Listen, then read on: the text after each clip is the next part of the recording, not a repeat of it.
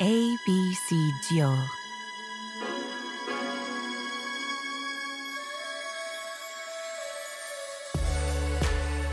ABC Dior deciphers the symbols and secrets of the House of Dior. By illuminating key inspirations, discover this kingdom of dreams. Founded in 1947 by Christian Dior.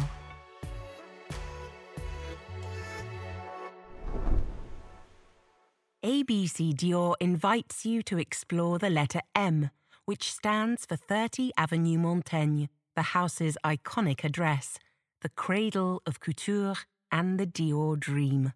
A visit to the heart of the kingdom of dreams, where heritage and reinvention meet. It had to be 30 Avenue Montaigne. I was going to settle here and nowhere else.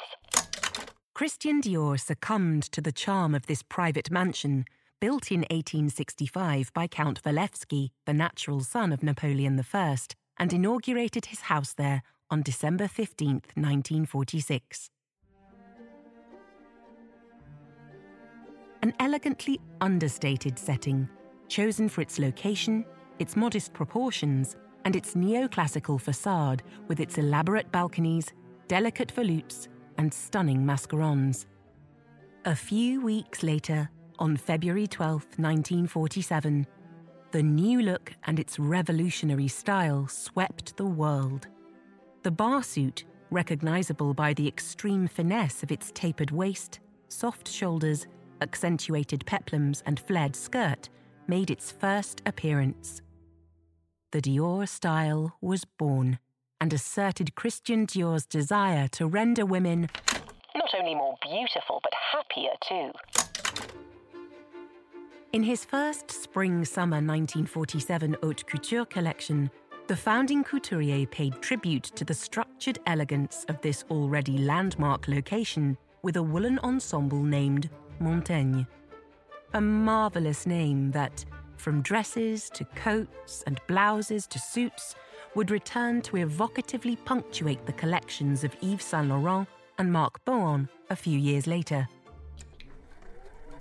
From Christian Dior's Office of Dreams, where his ideas were transformed into sketches, to the atelier where thousands of dresses have been born, via the cabine where models donned the designs, creative passion has always animated 30 Avenue Montaigne. The founding couturier imagined the fashions of the future there, and with his baton, orchestrated each of the fittings, surrounded by his first class staff. His faithful collaborators, including Mitza Bricard, the figurehead of Dior elegance, his muse and milliner, Marguerite Carré, director of the atelier, Suzanne Luling, director of sales, and Raymond Zehnacker, studio director. On the long awaited day of the show, an incredible commotion reigned in the house, and even more so in the dressing room. The world apart that Christian Dior tenderly described like theatre dressing rooms. It has its chairs, its lamps, and its mirrors. Like those dressing rooms, it is inhabited only by fairies. In this magical place, just before the models entered the salons where the show would take place, the dressers, hairdressers, studio assistants, and wardrobe supervisors all jostled each other in the cramped spaces, working hastily in a flurry of excitement. Over the seasons, 30 Avenue Montaigne, which Christian Dior compared to a beehive for its perpetual air of activity, has witnessed countless shows and has seen illustrious guests and celebrities eagerly flock up its grand staircase to discover the fashion of tomorrow. With their treasured invites, clients, journalists, buyers, and friends of the house have swarmed to this iconic address more curious than ever about the colours and styles of the coming season. In the salons, the models walked and turned before the audience, and the announcer called out the names of the designs, ensuring a perfect balance between simple dresses, smarter dresses, and evening gowns. In the words of Christian Dior. This cardinal point of the founding couturier's desires and of women's happiness has become the beating heart of Dior, the emblem of Parisian elegance, a kingdom of dreams where icons have been born and constantly reinterpreted for 75 years. For the opening of his first boutique, Monsieur Dior also conceived a space for gifts and objects for the home, a very personal way of sharing his fascination for French art de vivre. Dedicated to all kinds of accessories, flowers, jewellery, scarves, along with perfumes, men's items, letter holders, mirrors, and more generally to the art of gift giving, this showcase, named Colifichet, was born at the same time as his fashion house. Its interior was decorated with toile de Jouy, an ornamental reference that would become a house signature. A great classic of French manufacture and savoir faire, this motif was a favourite of Monsieur Dior's. He asked decorator Victor Grandpierre to cover the walls of Colifichet with this cream and sepia print under the expert eye of his friend, the artist Christian Berard. The concept pays homage to the tradition of 18th century purveyors of frivolities while initiating a visionary experience. I wanted a woman to be able to leave the boutique fully clothed, even carrying a gift in her hand.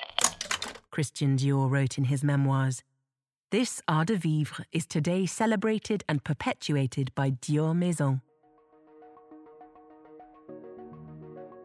The address of 30 Avenue Montaigne never ceases to inspire each Dior universe and its creative directors, and its name has been given to a timeless and iconic collection designed by Maria Grazia Chiuri.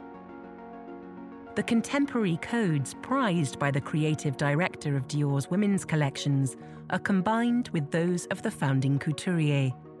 The pleated skirt, bar jacket, beret, and pea jacket form part of a very Dior wardrobe accented with the use of houndstooth. As a final celebration before 30 Avenue Montaigne closed for renovation, Maria Grazia Chiuri showed her autumn winter 2019 2020 haute couture collection in the salons. With scenography by feminist artist Penny Slinger, each space was aglow with the magnetic presence of women. Catherine, Christian Dior's beloved sister, friends, muses, petites mains, and loyal customers, all protagonists of this realm of dreams. These sculptural apparitions, enhanced with flames, roses, or butterflies, appeared to merge with the architecture, haunting each room with their magnetic presence, a symbiotic embodiment of the house, literally and symbolically. Like an echo, the last look in the show created in collaboration with Penny Slinger, was a reinterpretation, illuminated with gold leaf, of the Dior Hôtel Particulier. Now sublimely transformed, this refuge of the marvellous rekindles more than ever the enchanting aura of an hôtel particulier steeped in history with a stunning, innovative, contemporary look. After more than two years of renovation, this building fulfills its extraordinary destiny, now extending over more than 10,000 metres squared on seven floors dedicated to excellence.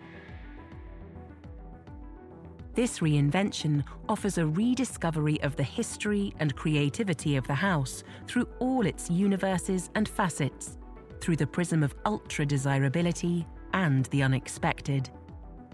Each space reflects the bold and unlimited dream that has always animated the house, in the image of the visionary spirit of Christian Dior himself, who in just 10 years, from 1947 to 1957, revolutionized the conventions of femininity, building an endlessly evolving empire of unwavering appeal and influence.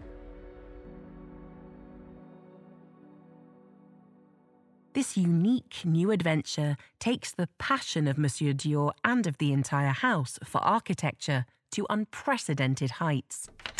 I wanted to be an architect. Being a couturier, I am obliged to follow the laws and principles of architecture. Like a manifesto for haute couture, This statement by Christian Dior during his lecture at the Sorbonne in 1955 also reflects this exceptional transformation. With Dior, everything is architecture. This passion, which has given life to the most emblematic silhouettes, now permeates the masterpiece that is 30 Avenue Montaigne. Inside this resolutely Parisian building, a contemporary and completely revisited empire of dreams unfolds. Featuring in turn the savoir faire of haute couture and haute joaillerie, art de vivre and the art of giving, gastronomy and culture, all of which promise a timeless experience. This outstanding setting, in which artistic dialogue and architectural virtuosity combine, contains unique spaces such as the Galerie Dior, a celebration of the house's heritage and creativity, but also a restaurant and a pastry shop.